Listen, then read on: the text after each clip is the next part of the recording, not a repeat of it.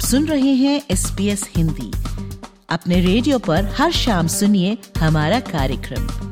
आप हमारा कार्यक्रम हमारी वेबसाइट पर और S P S mobile app द्वारा सुन सकते हैं।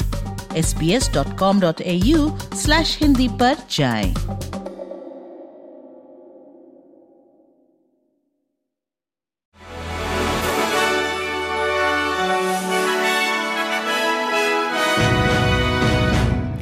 पेश आज के संक्षिप्त समाचार, विशाली जैन के साथ। फेडरल सरकार का कहना है कि आगामी फेडरल बजट में वे अतिरिक्त कॉस्ट ऑफ़ लिविंग समर्थनों पर विचार कर रहे हैं।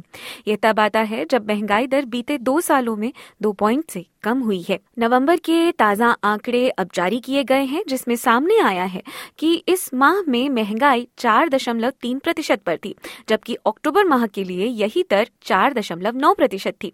ये जनवरी 2022 से अब तक की सबसे कम महँगाई दर दर्ज की गई है। ऑस्ट्रेलियन स्टॉक एक्सचेंज इस खबर के बाद उत्साहित है और अब उम्मीद करता है कि अगले माह रिज़र्व बैंक ब्याज दर नहीं बढ़ाएगा। फेडरल कोषाध्यक्ष जिम चामस का कहना है कि हालाँकि ये खबर अच्छी है। लेकिन सरकार सचेत निर्णय ही लेना चाहती है। दूसरी ओर फेडरल जलवायु परिवर्तन मंत्री क्रिस बावन का कहना है कि फेडरल विपक्ष नेता पीटर डाटन को चाहिए कि वे अपने जलवायु परिवर्तन लक्ष्यों पर सफ़ाई प्रस्तुत करें। ये मांग नेशनल पार्टी की डिप्टी लीडर पेरिन डेवी के बयानों के बाद आती है। सुश्री देवी का कहना है कि सरकार को 2035 के उत्सर्जन कम करने के लक्ष्यों को दरकिनार करना चाहिए और सारा ध्यान 2050 के लक्ष्यों पर केंद्रित करना चाहिए श्री बावन, अगले चुनाव से पहले 2035 के उत्सर्जन कम करने के लक्ष्यों को घोषित करने के लिए कटिबद्ध हैं। श्री बावन का कहना है कि सुश्री देवी का नज़रिया ऑस्ट्रेलिया को पेरिस संधि के उल्लंघन में ला खड़ा कर देगा वहीं सुपरमार्केट दिग्गज कोल्स का कहना है कि वे सरकार के साथ मिलकर खाद्य और रसद, आचार संहिता की समीक्षा के लिए तैयार है। बड़े सुपरमार्केट, खासकर कोल्स और वुलवर्ट्स पर आवश्यकता से अधिक कीमतें लागू करने का आरोप लगता रहा है। फेडरल सरकार ने पूर्व मंत्री क्रेग एमरसन को इस समीक्षा का नेतृत्व सौंपा है। इस समीक्षा में जांचे जाने वाले मुद्दों में से एक यह भी होगा कि क्या मौजूदा समय में वैकल्पिक आचार संहिता को अनिवार्य बना दिया जाना चाहिए या नहीं? फेडरल कृषि मंत्री का कहना है कि इन कंपनियों को अपनी प्राइसिंग नीति को लेकर अधिक पारदर्शी होना आवश्यक है।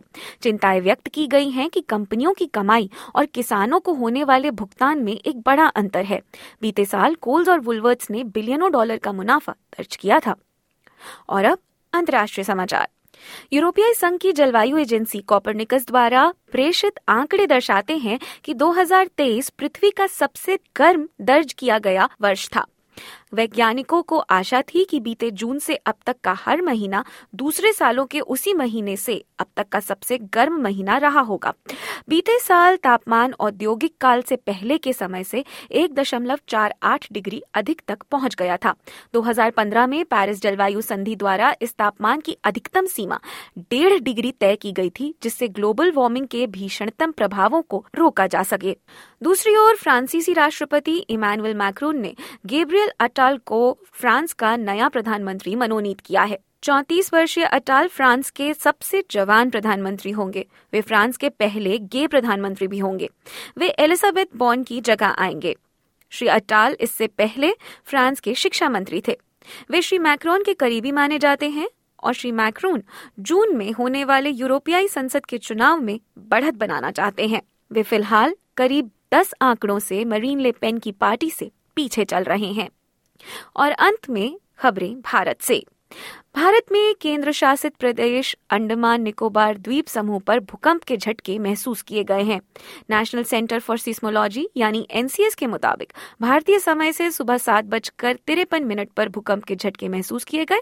रिक्टर स्केल पर इसकी तीव्रता चार दशमलव एक मापी गई और अंडमान में आए भूकंप की वजह से अब तक किसी भी तरह के जानमाल के नुकसान की खबर नहीं आई है। एनसीएस ने ट्विटर एक्स पर एक पोस्ट में लिखा कि 10 जनवरी की सुबह सात बजकर तिरपन मिनट पर अंडमान द्वीप पर भूकंप के झटके महसूस किए गए और भूकंप का केंद्र 10 किलोमीटर की गहराई में रहा। बता दें कि अंडमान द्वीप समूह में पाँच सौ बहत्तर द्वीप हैं, जिनमें 38 द्वीपों पर लोग बसे हुए हैं।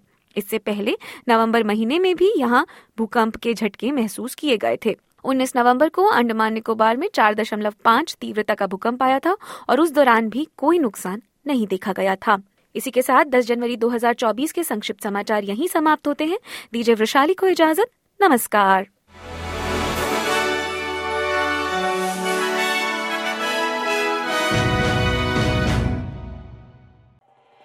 एस बी एस रेडियो से डाउनलोड करने के लिए आपका धन्यवाद। हमारा पूरा कार्यक्रम आप कैसे सुने, इसके लिए S B S dot com dot A U forward slash Hindi पर जाएँ।